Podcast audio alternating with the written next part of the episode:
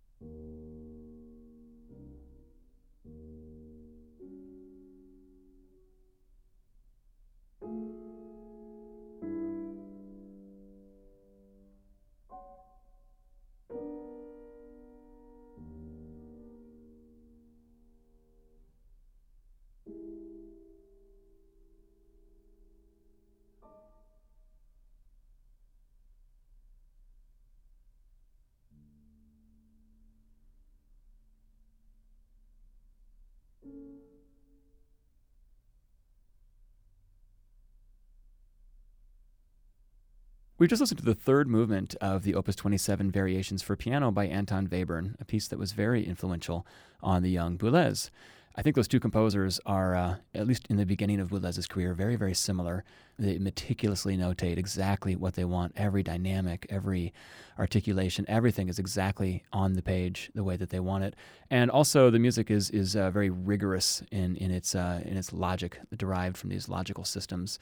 And the two composers, um, it would oftentimes take them a long time to write the pieces that they were working on. Not in the case of the notations, as we know, which he wrote in two days. If you remember from the opening of the program, um, the piece that we heard, I think you can definitely hear the influences. But let's listen to another one. And uh, this is another one of the notations by Boulez. And in this piece, I think we can really hear the combination of the influences of Messiaen and Webern.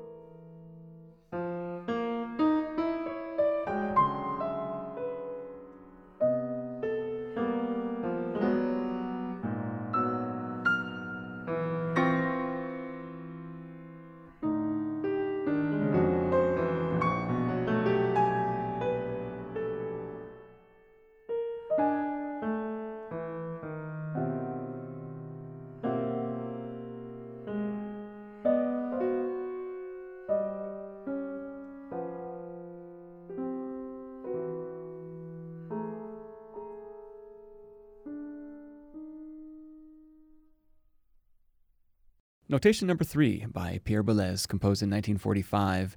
Um, again, what was in the air in 1945? The music of Messiaen, certainly. Uh, music of Webern, still very, very popular at that time. And it's very clear to hear in that piece the influences of those two composers. Well, as I said in the beginning of the program, also, um, the the notations are kind of the thread throughout Boulez's compositional career because in 1978 he decides to orchestrate them, and he's still working on them today.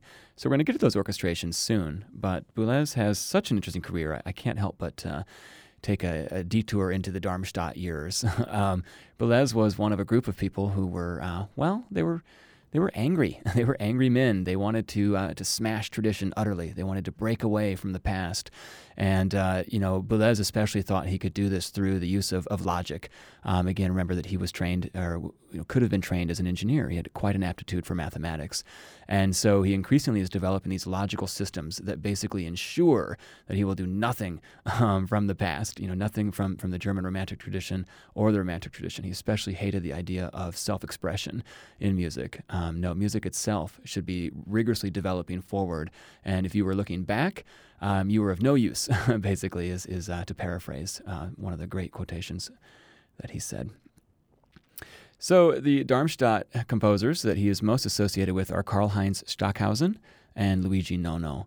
The three of them would become, I think, the most famous of that movement uh, with the break from the past. Let's hear an excerpt from Luigi Nono's Il Canto Sospeso from 1956.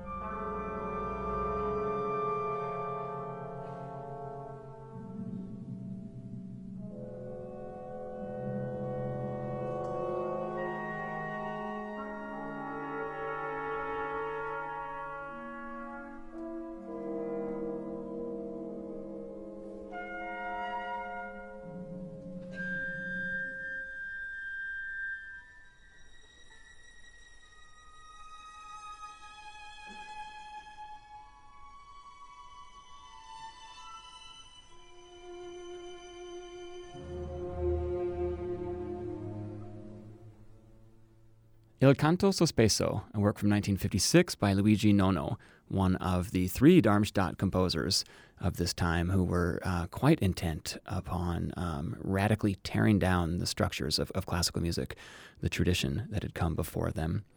A critic at the time said that uh, this work is uh, marks the esoteric expiration of Western music. he says the 32 year old composer has proved himself to be the most powerful of Webern's successors.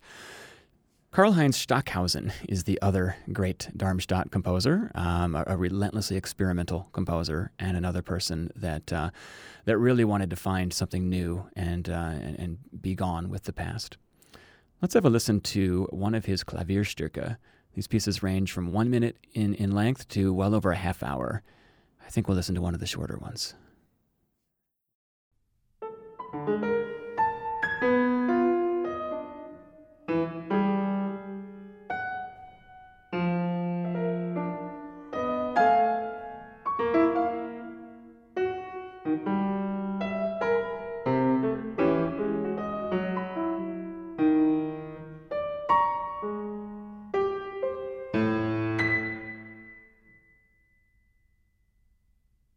There are no helicopters in that piece. Um, that would come later for Stockhausen.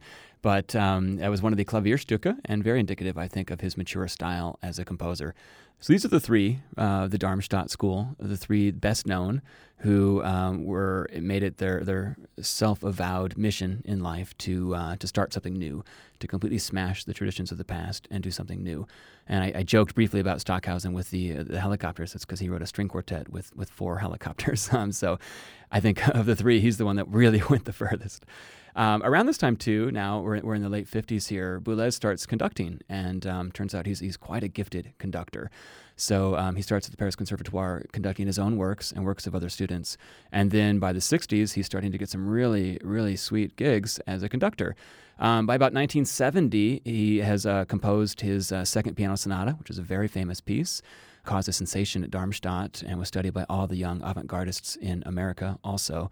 By 1970, he's, he's composed a lot of his big works, and his reputation as a composer is definitely cemented. But uh, perhaps because of the conducting, perhaps um, you know because he's analyzing so many pieces at this time, he's writing an awful lot of treatises, or uh, perhaps because he just wasn't quite sure in which direction to go now, having having so thoroughly broken from the past, his compositional output starts to dry up he's not writing nearly as many pieces. And in 1978, he decides uh, to tinker with the notations from the past. And so he begins this vast project to orchestrate them and, and for a, a really gigantic uh, forces, huge orchestra that, that he's working with here. I want to listen to the piano pieces of the second notation. We're going to listen to the piano version, and then we're going to listen to the orchestral version. Another thing to listen for is that he does more than just orchestrate these pieces, he changes them. So we're going to listen to Pierre Laurent Aimard perform the second piece, and he does it in just under 30 seconds, but the orchestral version lasts for uh, about two minutes.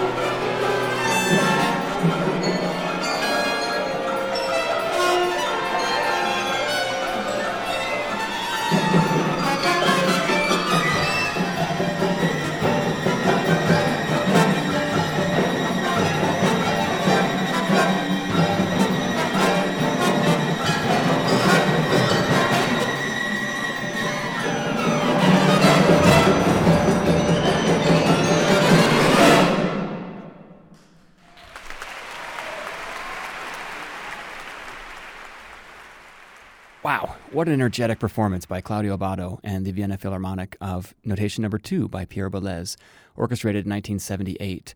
Uh, again, it's a 30 second piano piece that gets stretched out into almost two and a half minutes, and there are so many things going on there, it's almost impossible to, to even talk about it. Uh, it's amazing to think of all of that in, in the piano piece now being stretched out into this orchestral piece. You're listening to Relevant Tones, a show that features music by contemporary classical composers. Today I'm talking about the notations of Pierre Boulez. For more information about Relevant Tones, including upcoming shows, and uh, to contact us, visit our website at relevanttones.com. Let's have a listen now to one of the notations with a completely different feel. This is the first one. Unlike the second one, this is a slower, more contemplative piece. It does have the kind of pointillistic outbursts that are, are so prevalent in this atonal style. Uh, I think the orchestration again is is uh, masterful, absolutely wonderful. So let's have a listen again to Pierre Laurent Aimard performing the first notation on solo piano, and then we'll listen to the orchestral version performed by Claudio Abbado and the Vienna Philharmonic.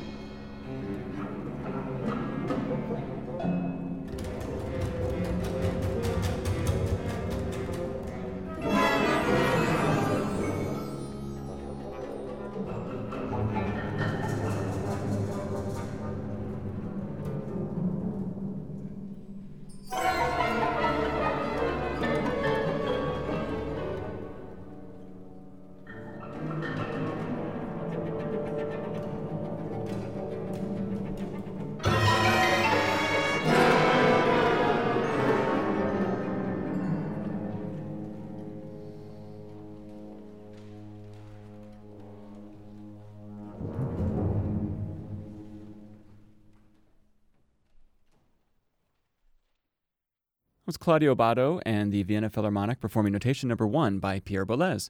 We're listening to the notations today on Relevant Tones in their original piano form and the ones that he has been able to orchestrate so far. Listening to that notation number one, uh, the orchestral version, I'm just struck by how, how different it is.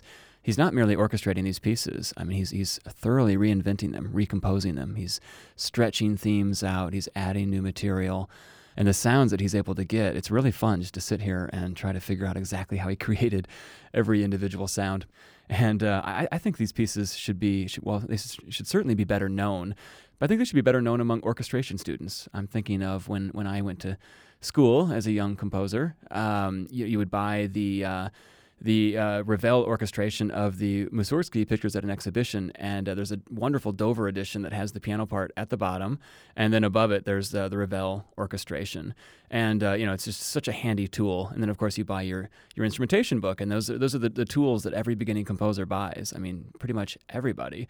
And uh, I, I, just think, though, that it would be so much more interesting if we were able to get the uh, the notations, the original piano version, and then the score version for students to look at. Um, but of course, I looked up what the score would cost, and it's it's pretty expensive. So I think most students, until the Dover edition comes out, maybe students won't uh, be up for that. But the orchestrations are so modern sounding. His ear for color is is so precise, and just wonderful evidence of of his craft.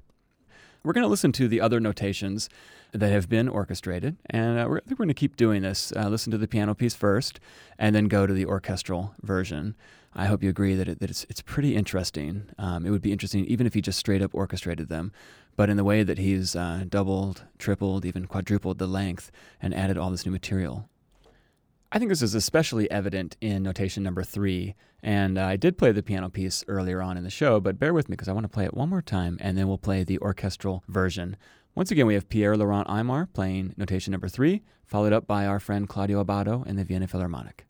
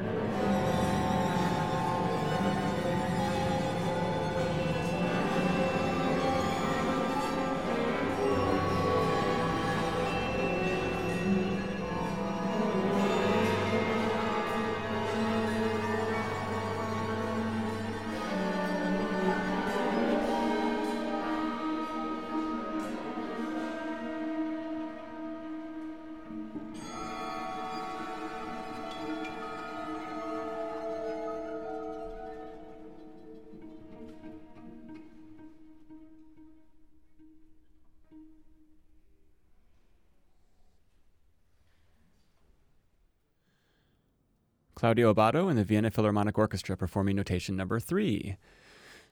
I hope you can hear what I'm talking about. The opening there is very clear, I think. It's very much like the piano piece, exactly the same motive, uh, exactly the same register. It's, it's very clear what, what's going on there.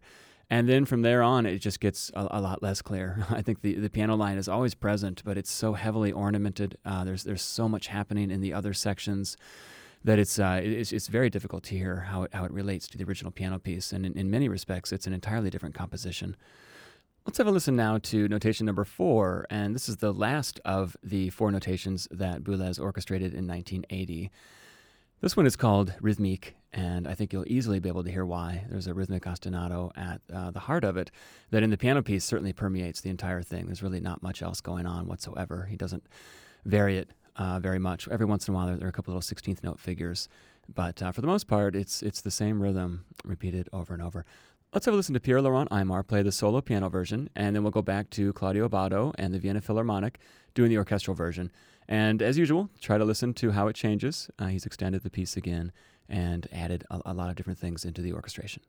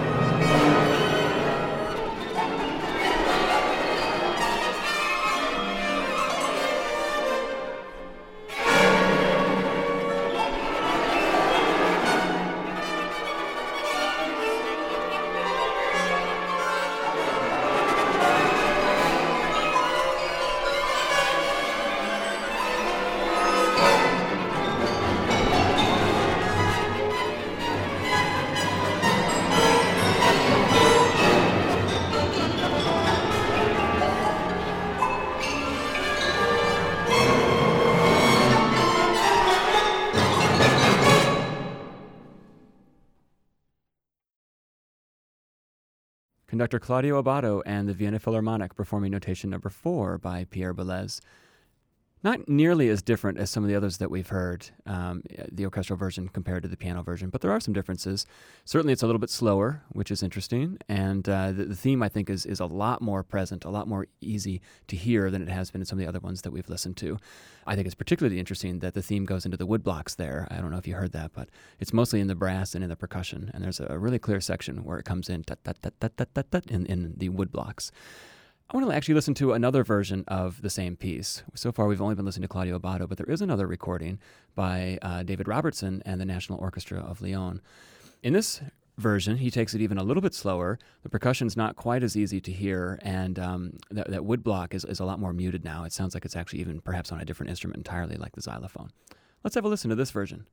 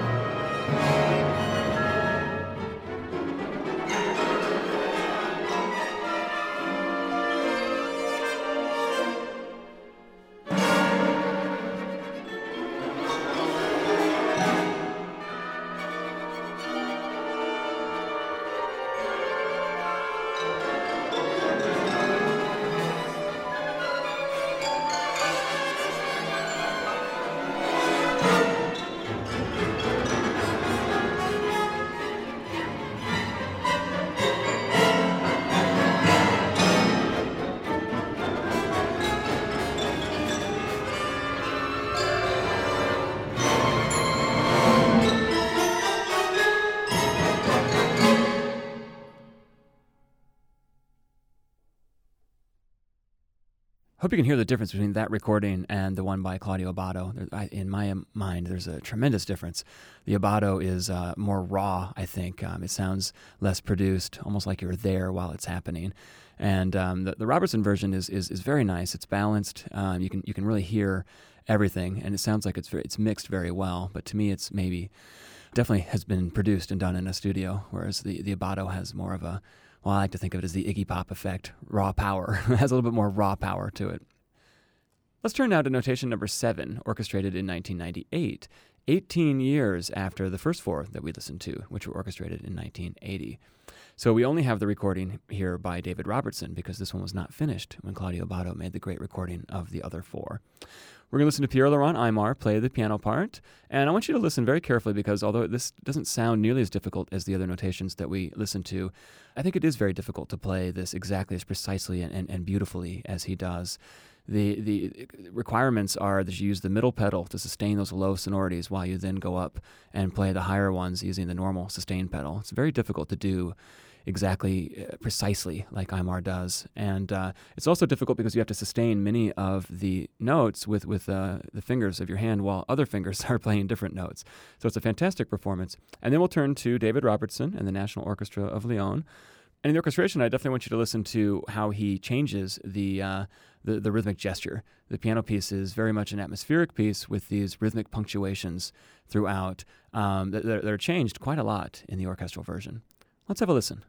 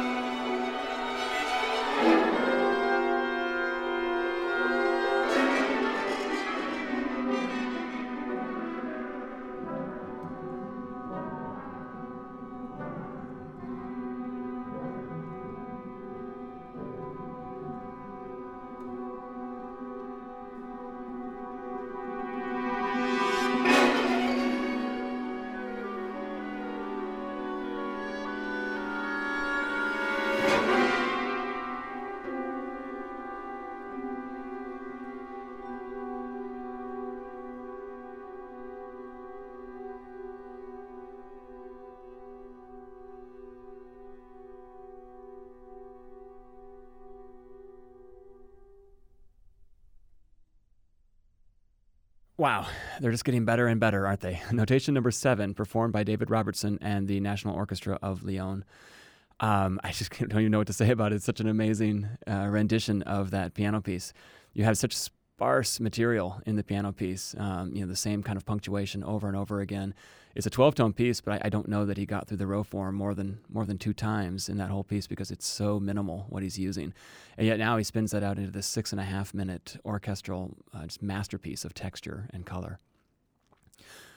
Well, we do have the time, so I'm going to go ahead and I'd like to play the other piano pieces that have not yet been orchestrated, or perhaps have been orchestrated but have not been recorded. Um, as I said, there are rumors that uh, number five and number six have been completed, but they've not yet been recorded. This is Pierre Laurent Aimard again, performing notation five, six, and then we'll hear eight, nine, 10, 11, and 12.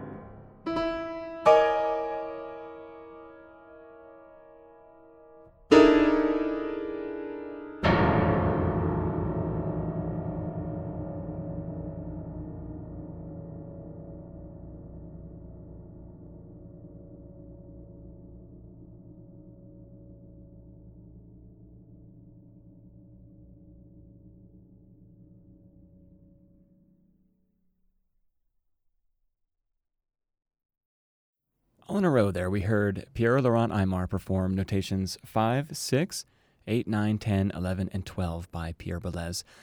And uh, perhaps 5 and 6 have been orchestrated, but there was no recording that we were able to track down.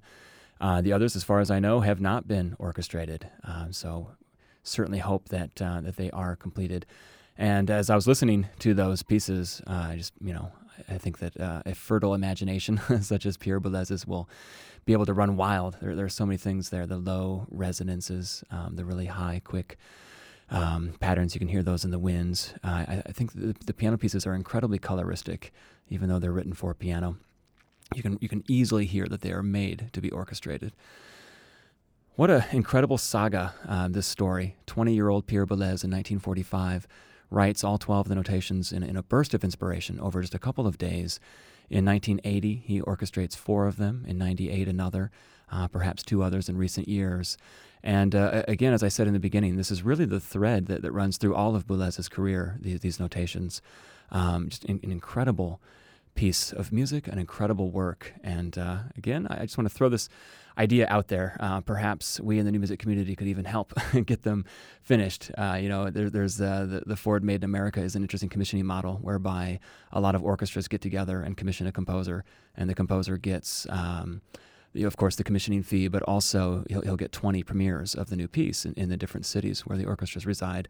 And it's a really interesting model. And I wonder if, if uh, we in the new music community were able to demonstrate to Boulez that there was significant interest in, in him finishing these notations.